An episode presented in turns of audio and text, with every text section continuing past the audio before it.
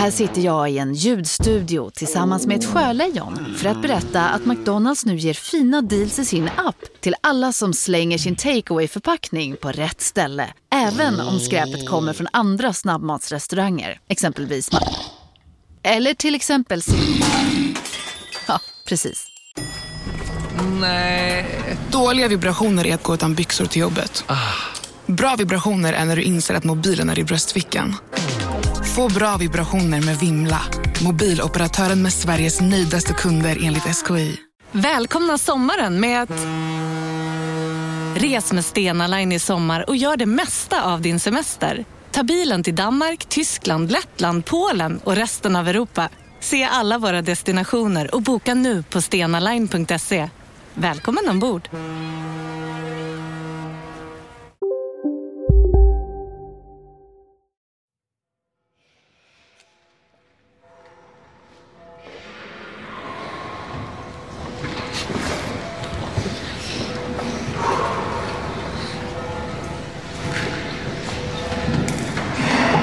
Helt fantastiskt fin begravning på alla sätt i domkyrkan i Göteborg. Den var ju nästan helt full av människor. Den 4 april 2018 begravs Eddie Svensson i Göteborgs domkyrka.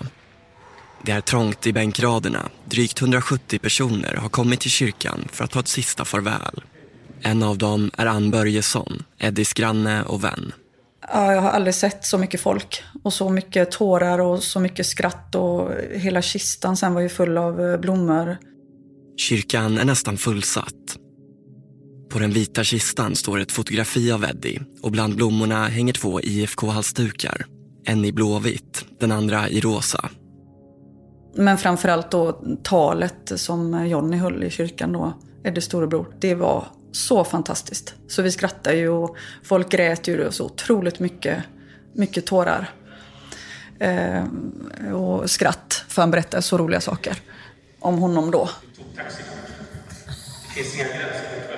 Mitt namn är Carl Fridsjö och du lyssnar på En mörk historia, den sista delen av 3 om Högsbomannen och mordet på Eddie Svensson.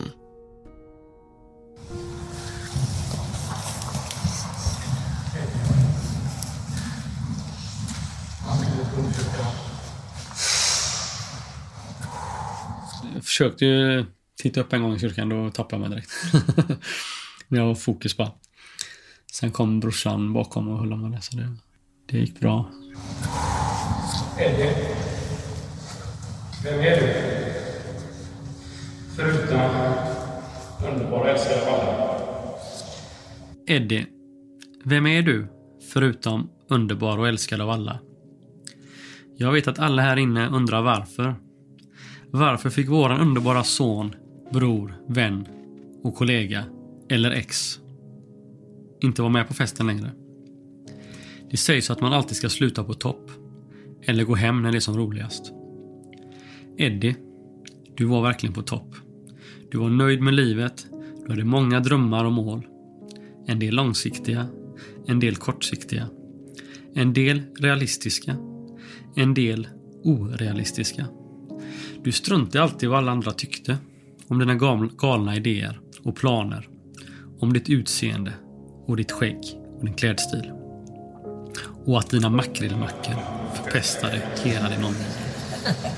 De flesta människor som vet att det är tydligt sämst i Sverige på köret. Vad gör de? Jo, de åker taxi eller buss. Eddie, du tog taxikort. Det finns inga gränser på kvället.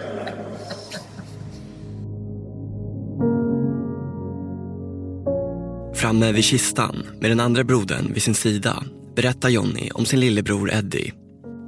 Om hans förmåga att nästan alltid se positivt på livet. En drömmare som levde i nuet och som älskade att sammanföra människor och att omge sig med andra. Kanske kunde vara något i familjen. Förresten, det kan vara på singen. Jag kanske hamnar typ problem med några större flickor och tvångar. Eller i Stockholm. I bänkraderna sitter vänner och familj. De gråter och skrattar om vartannat. Många bär en rosa detalj i begravningsklädseln. En hyllning till Eddie. Nu sörjer Eddie tillsammans. Och lite senare idag så firar vi honom och tackar honom. Tack vare Eddie har jag fått flera nya vänner idag. som sitter där inne idag.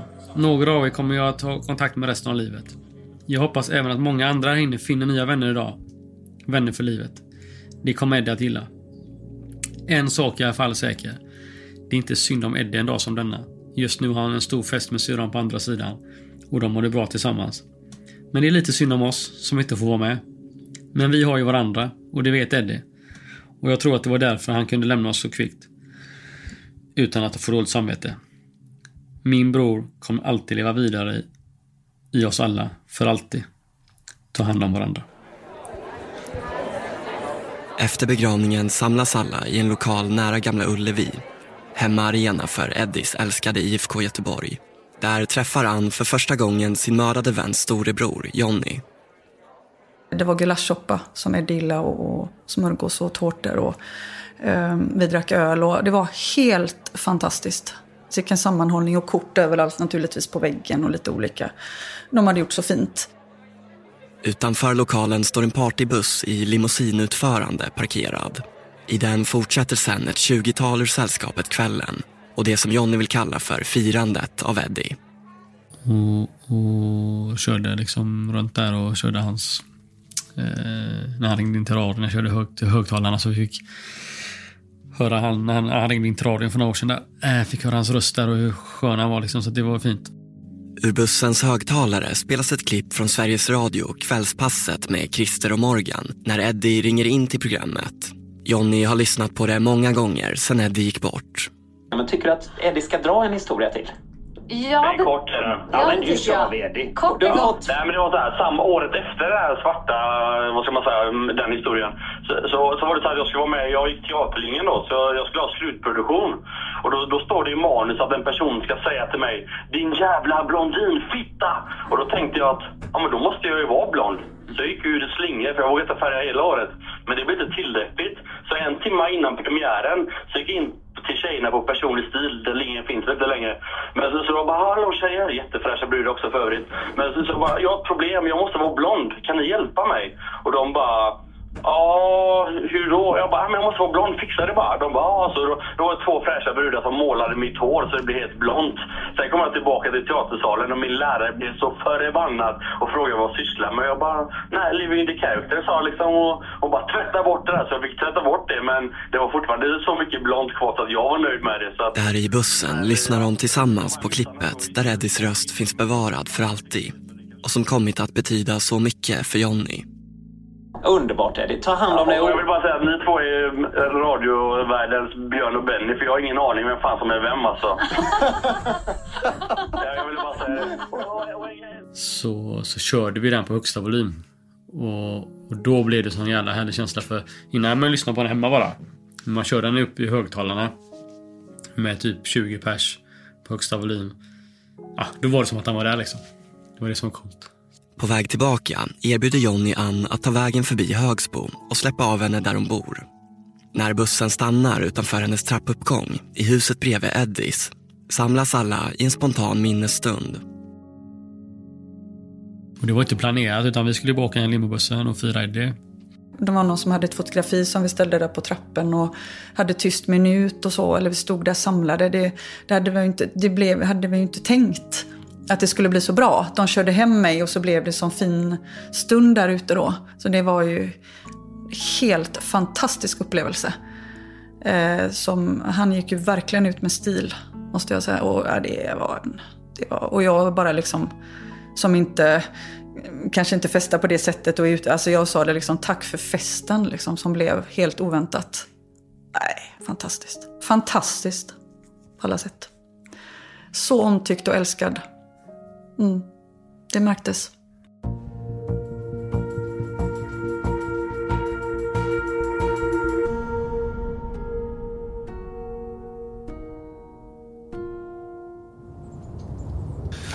Jag cyklade i Majorna någonstans och hörde en motor bara gasa. Jag cyklade på gatan och jag väjde för den. Papp så låg jag på backen för de körde ju på mig och sådär, men sak samma men...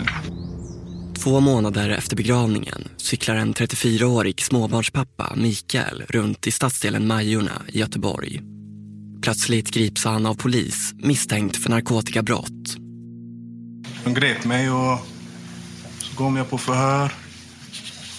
om drogerna och sådär, misstanke och sådär.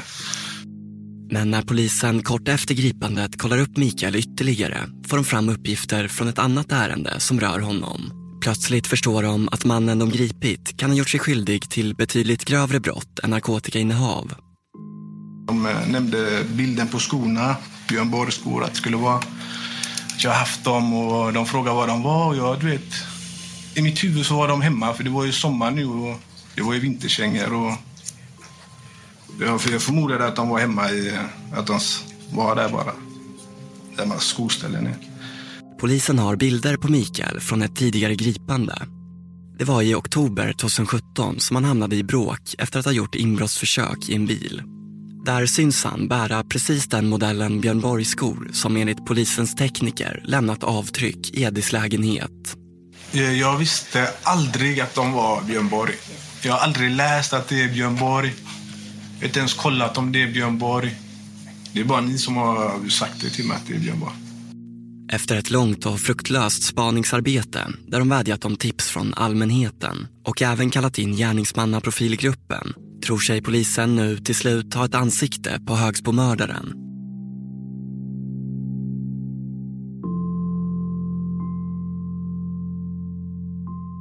Men när polisen gör husrannsakan i Mikaels lägenhet hittar de inte skorna någonstans. Trots att han i förhör uppger att ett par liknande kängor ska stå i hallen. Så var jag på sjukhuset lite, kom tillbaka till häktet. Fick jag den här nya misstanken om mordförsök där, och du vet då jag bara, det var som ett skämt, jag fattar inte, du vet. Men polisen ska göra ett annat fynd hemma hos Mikael som är minst sagt intressant för utredningen. På en av jackorna som hänger i hallen hittar de spår av blod från Said. Mannen som överfölls i sin lägenhet av en okänd knivman ett halvår tidigare. Alltså, det var bara tungt att få först och främst misstanke. Jag kan inte förstå. På någon jacka så var målsägarens blod där, och jag visste inte vilken jacka det handlade om. Det var ju hemliga, ni sa ju att det var hemligt. Hemliga bevis och sådär, jag förstod inte. Mikael nekar till alla anklagelser. Han har inte mördat Eddie eller försökt mörda Said. Han har aldrig träffat någon av dem. Och om de två händelserna vet han inte mer än det han någon gång råkat se på löpsedlar i affären. När han får höra om blodet på jackan blir han chockad. Först jag tänkte var, jag blev så här arg på en person som han lagt en jacka hemma hos mig mot pant. Så det var, du vet, det första jag tänkte var att det var den jackan. Eller att det är så, du vet, det är någon annan som har placerat. Jag visste inte, jag bara så här, var fundersam. Från mars, då Eddie mördades, minns han inget mer än att han låg hemma och tände av för att försöka bli kvitt sitt drogberoende. Förutom att det var kallt som attans och att han hatar kylan. Mikael har sina teorier om hur Saids blod kan ha hamnat på jackan, men han vägrar konsekvent i förhören att ge polisen några namn på personer som han menar skulle kunna vara intressanta för utredningen. Det är inte så lätt, alltså. Jag har aldrig gjort det. Jag har suttit mycket i fängelse och det funkar inte. Det funkar liksom inte att vara namngivare. Sånt där kommer fram och det blir inte roligt för sådana som namnger folk. Har jag sett med egna ögon. När Johnny den sommaren får veta att polisen till slut anhållit mannen de misstänker har mördat hans lillebror, är det som om allt börjar om. Man vaknar varje morgon och så mådde man då. Man trodde att man hade drömt liksom, att han var borta, men så insåg man efter 30 sekunder någonting att ja, det är ju fan sant liksom. Han är ju borta liksom. Så man vaknar alltid med en sån här äcklig känsla i kroppen liksom. Tiden efter begravningen har han äntligen, i korta stunder, lyckats tänka på annat. Men i och med gripandet så blir det så konkret att någon faktiskt tagit livet av hans lillebror. Man mådde lite illa, man tänkte, så jag försökte slå bort tankarna då, för jag har lärt mig det att ju mer man är arg, är du arg i 2 timmar, då mår du dåligt i 2 timmar. Bryr man sig om en sån människa då, ja, ju längre jag bryr mig om den här människan, ju mer mår jag dåligt liksom. Så att jag bara bestämde mig att jag bryr mig inte om honom överhuvudtaget. Han finns inte för mig. Johnny har under utredningen sporadisk kontakt med polisen. De har berättat det de kunnat, men han har försökt att inte hemfalla åt allt för mycket grubblerier kring hur och varför. Det känner ingenting till. Och då är även det med att han flyttade, hans polare flyttade 2 dagar innan. Han har bott där i typ 2 år liksom. Varför flyttar han 2 dagar innan? Kände gärningsmannen till detta? Alltså du vet, det är sådana här sjuka grejer som man tänker på bara. Så att det blir, och därför tänker jag bara så här, skitsamma. Det är ingen mening att tänka på något av det, för då blir man bara galen. Och samma sak, varför ska den här gärningsmannen gå in och göra det här uttaget? Jag glömde nästan av att den här killen var häktad liksom. Ja, visst, det kom en rättegång. Ja, du vet. Så jag gick vidare med mitt liv. Jag hade min sorg. Tog hand om mina barn som mådde jättedåligt. De kom efter i skolan. De mådde dåligt när jag lämnade hemmet liksom. Jag fokuserade på det liksom. Idag inleds rättegången mot en 34-årig man som misstänks ha mördat 31-åriga Eddie Svensson i Högsbo i mars förra året. 34-åringen misstänks även för ett uppmärksammat mordförsök på en 49-åring boende i samma kvarter. 2 dåd som satte skräck i en hel stadsdel. Onsdagen den 9 januari 2019 inleder tingsrätten i Göteborg sina förhandlingar. Mikael står åtalad för mord, mordförsök och 2 fall av försök till grov stöld. Var du i lägenheten på Sikelgatan och tog ett par byxor den här natten, mellan den 27 och 28 december? Absolut inte, aldrig. Det är kammaråklagare Håkan Johansson som väckt åtal. Vi hör honom fråga ut Mikael i tingsrätten. Har du träffat Eddie eller David, de 2 som bodde i lägenheten? Aldrig. Kommer du ihåg vad du gjorde den 7-8 mars förra året? Nej. Var du på Sikelgatan den natten? Nej. Var du inne i lägenheten? Nej. Säker på det? 100%. Ingen minneslucka? Nej, men jag hade minnats det där, så det... Jag hade kommit ihåg det där. Under förhandlingarna ska Mikael fortsätta att hävda sin oskuld. Precis som i polisförhören framhärdar han i att han inte har någonting med vare sig mordet eller mordförsöket att göra. Samtidigt har det under polisens utredning framkommit flera omständigheter som pekar på motsatsen. Brukar du titta på veckans brott? Jag har kollat på veckans brott, men inte när jag var ute. Det har varit på anstalt, så jag har följt det. Den 27 februari 2018, bara en dryg vecka innan Eddie hittas mördad, tar SVT:s Veckans brott upp Mantorp-morden. Ett fall som vi berättat om tidigare i den här podden, där det äldre paret Ann Kristina och Thor hittas brutalt mördade i sin villa utanför Linköping. I programmet diskuteras hur gärningsmannen efter morden hällt diverse vätskor över deras kroppar i ett försök att försvåra polisens utredning. Precis som det var när Eddie mördades. Då är det inget du kommer ihåg om du såg det här avsnittet som jag berättade om det här dubbelmordet i Mantorp? Jag har aldrig kollat på veckans brott under perioden sent 15 tills 8 juni 2018. Jag kollar bara på comedy, eller så jag kollar bara på internet eller sådana kanaler som är på betalkanaler eller vad det heter. Men vätskorna som hälls ut över Eddies döda kropp i syfte att försvåra polisens arbete visade sig istället vara till hjälp. När vätskorna kom i kontakt med en förgreningsdosa på golvet orsakade det kortslutning i lägenheten. Det var därför Eddies rumskompis David inte kunde tända lyset när han först kom till platsen. Och på rapporter över elförbrukningen kan utredarna se ungefär när elen bröts. Det bara på Storytel. En natt i maj 1973 blir en kvinna brutalt mördad på en mörk gångväg. Lyssna på första delen i min nya ljudserie. Hennes sista steg av mig, Denise Rubberg. Inspirerad av verkliga händelser. Bara på Storytel. Om en yogamatta är på väg till dig, som gör att du för första gången hittar ditt inre lugn och gör dig befordrad på jobbet men du tackar nej för du drivs inte längre av prestation. Då finns det flera smarta sätt att beställa hem din yogamatta på. Som till våra paketboxar till exempel. Hälsningar Postnord.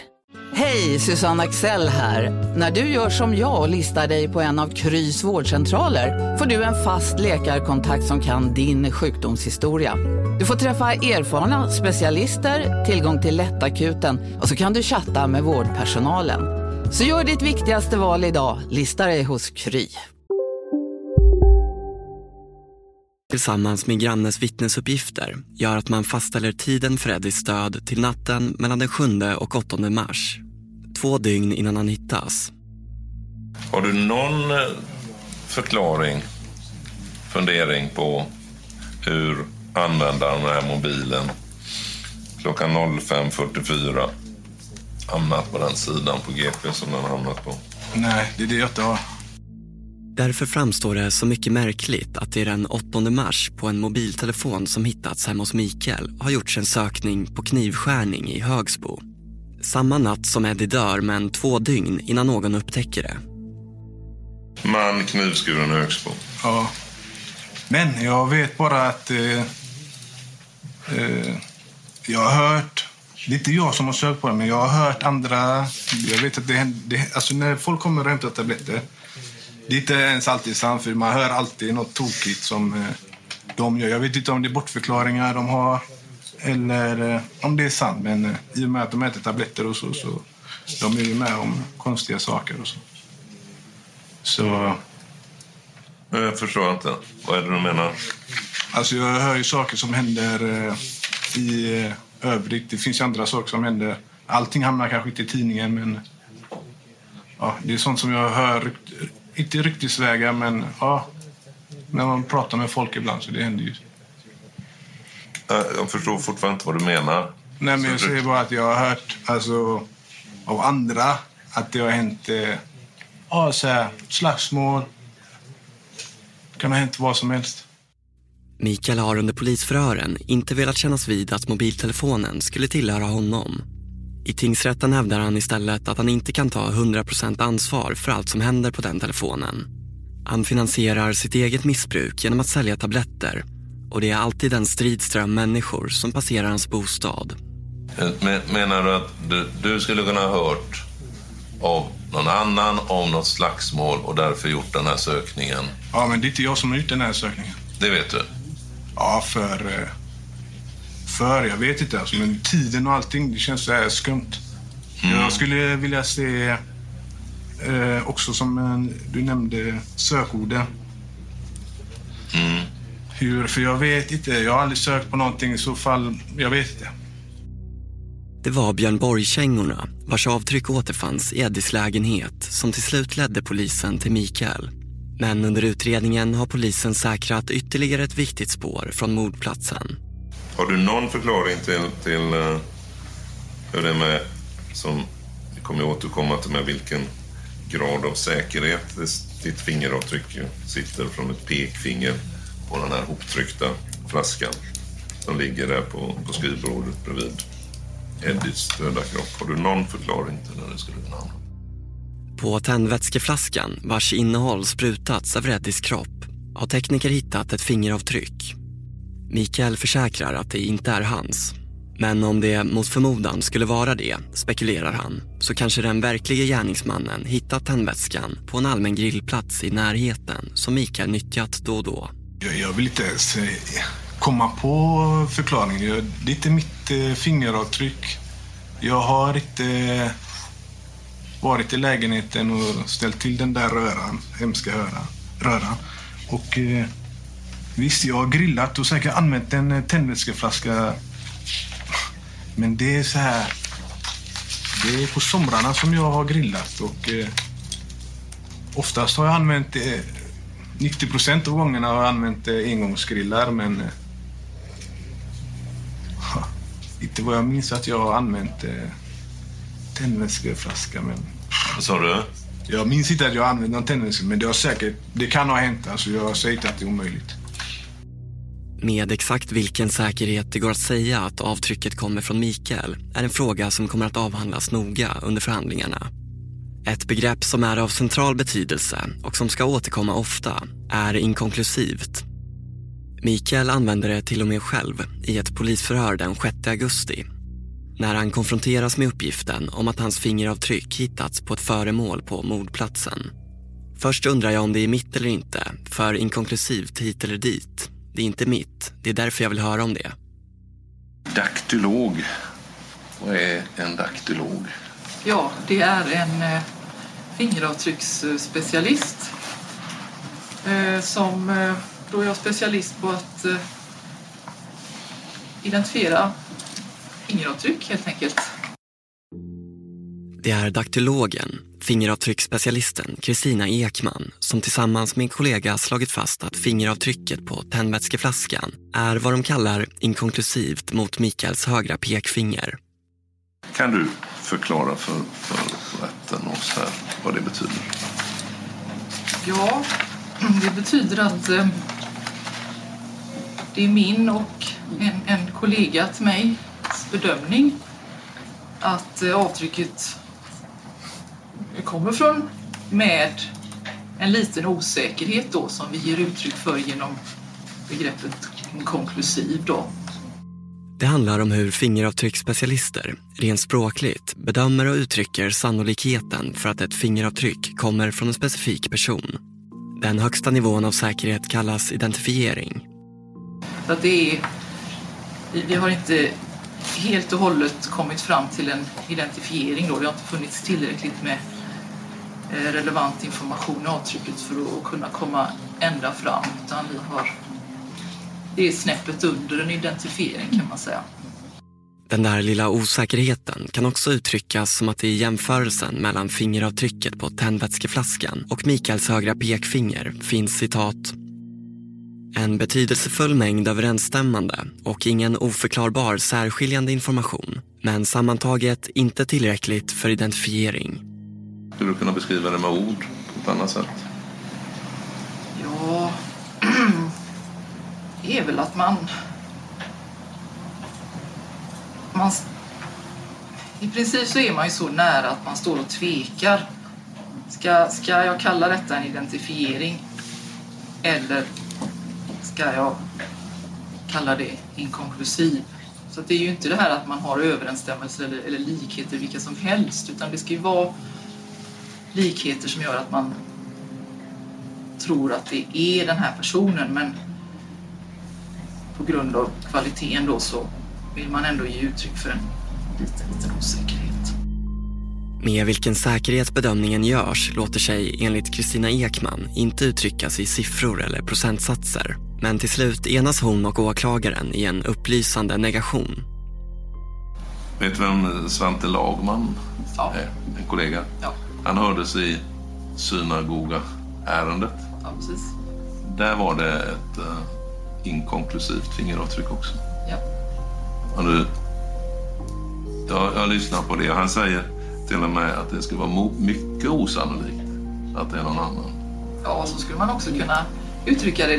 Grejen är att man inte kan använda procentsatser utan man får liksom använda vanliga ord utan att koppla siffror till dem. Så det är absolut mycket osannolikt. Det är din bedömning också? Ja. Mm.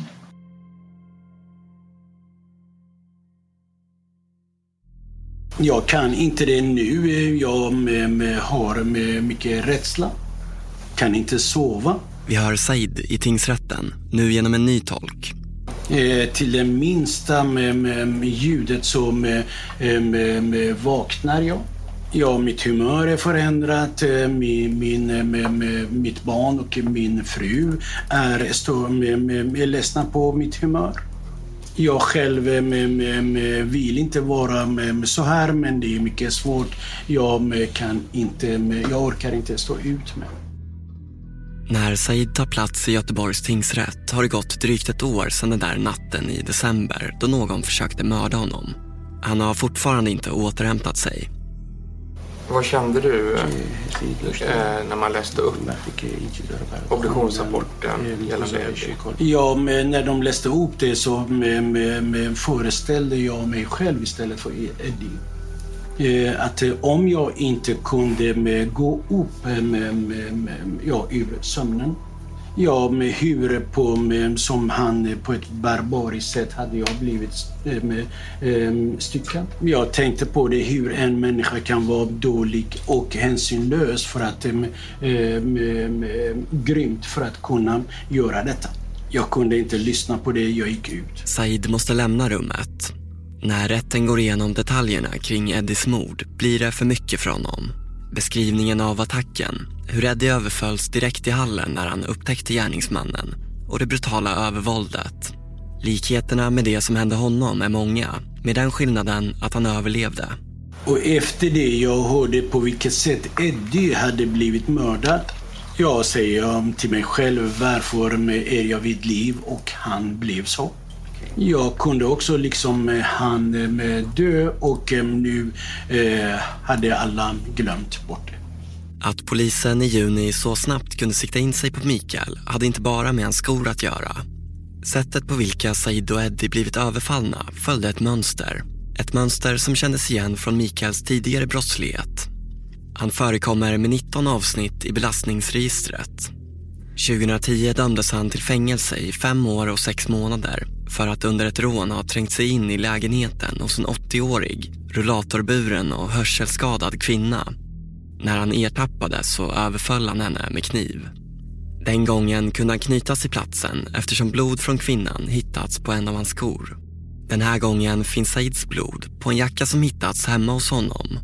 Mikael förstår fortfarande inte hur den kan ha hamnat där. Jag vet fortfarande, det är fortfarande för mig en gåta och jag har försökt förstå vem som ska ha... För om det är den där jackan som var på brottsplatsen, det är inte jag som har burit den, det är inte jag som har huggt honom. Det är inte jag som har varit där inne för att försökt stjäla. Så jag måste ju komma på vem det är och jag vet inte vem det är. Jag vet inte hur jackan har kommit ur min hand och sen kommit tillbaka med blod så på. När du har suttit här en stund, du var här i onsdags, har du tittat på den misstänkte? Ja. Men för Said, som trots sitt upprivna tillstånd redan samma natt som han överfölls kunde lämna ett tydligt signalement på gärningsmannen. För honom råder inga tvivel om vem som bar jackan den där kvällen.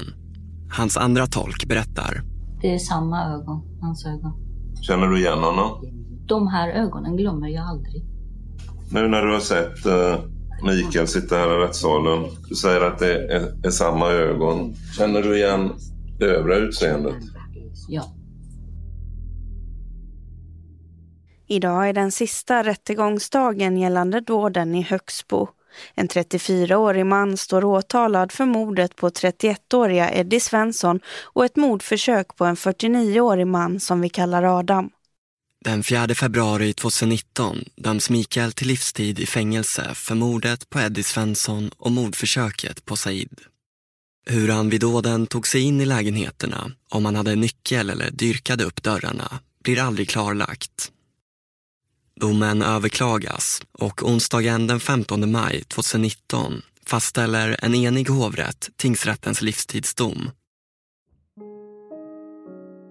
Det har ju varit så upp och ner det här året. Men det är nästan ett år nu, det är ju helt overkligt att tänka att tiden går. Och hur man lever med honom hela tiden och tänker på Eddie så mycket som jag gör.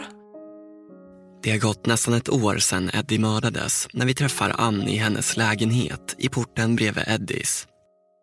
På köksbordet står begravningsprogrammet med en bild på Eddie på framsidan uppställt vid ett tänt ljus.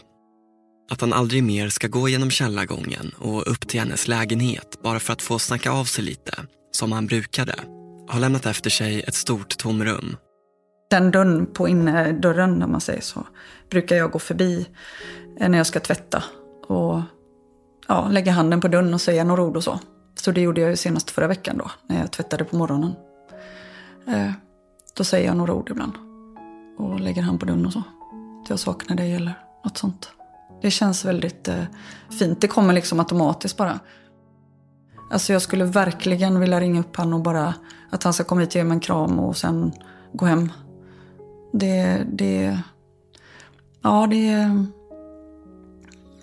Han var verkligen jättespeciell och unik på det sättet. Han var rolig.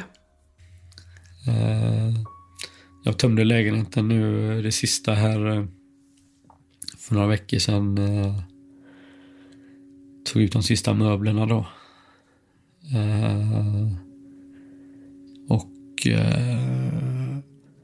Jag gick runt där hur länge som helst. Jag hade kunnat sitta där en vecka liksom. Jag vill typ åka dit nu.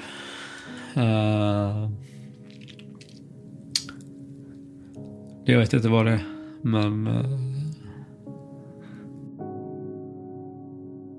det är tufft. Stor del av mitt liv är borta. Många, han hade påverkat många liv. Det är också en tröst att på något sätt att upptäcka att jag visste att han hade många vänner, men på någonstans så känns det också lättare att gå in med sådana grejer när man vet att det är så många som upplever samma sak liksom, samma saknad, och då blir man liksom ja, men det känns lättare på något sätt. För Johnny har det senaste året naturligtvis varit tufft och smärtsamt. I begravningstalet beskrev han sin lillebror som en person med en ljus syn på livet. Precis som Eddie gör Johnny nu sitt bästa för att göra just det, se positivt på tillvaron. Och tack vare Eddies många vänner och bekanta kan han bevara minnet av honom. Jag vill ju ha allas bild av Eddie. Alltså även om det är Josef i Spanien liksom, han träffade för 10 år sedan, så vill jag att han ska berätta när han satt med Eddie och gjorde det och det. Det får mig att få honom levande igen. På årsdagen fortsätter firandet för att hedra minnet av en älskad lillebror och vän. Nu är det ett år om några dagar här. Då ska vi träffas liksom. Alla som kan och ska träffas och åka runt i liksom en partybuss liksom, och bara det som han älskade mest, eller mest men det som han älskade liksom mycket och som gjorde ofta liksom, så ska vi åka runt i den några timmar liksom och fira hans minne liksom. Du har lyssnat på En mörk historia och den tredje delen om Högsbomannen och mordet på Eddie Svensson. Avsnittet är producerat av Joel Silberstein-Hunt och av mig, Carl Fridsjö. Intervjuerna gjordes av Nicole Melin och musiken kommer från Epidemic Sound. Klippning och ljudläggning av Underton. Glöm inte att prenumerera och följ gärna länkarna i avsnittsbeskrivningen till våra sociala medier för information om kommande avsnitt. Du kan också stödja vårt arbete genom en donation på 29 kronor i månaden via Acast-appen. Som tack får du förtur till nya avsnittsserier och lyssnar utan reklam. Tack för att du lyssnat.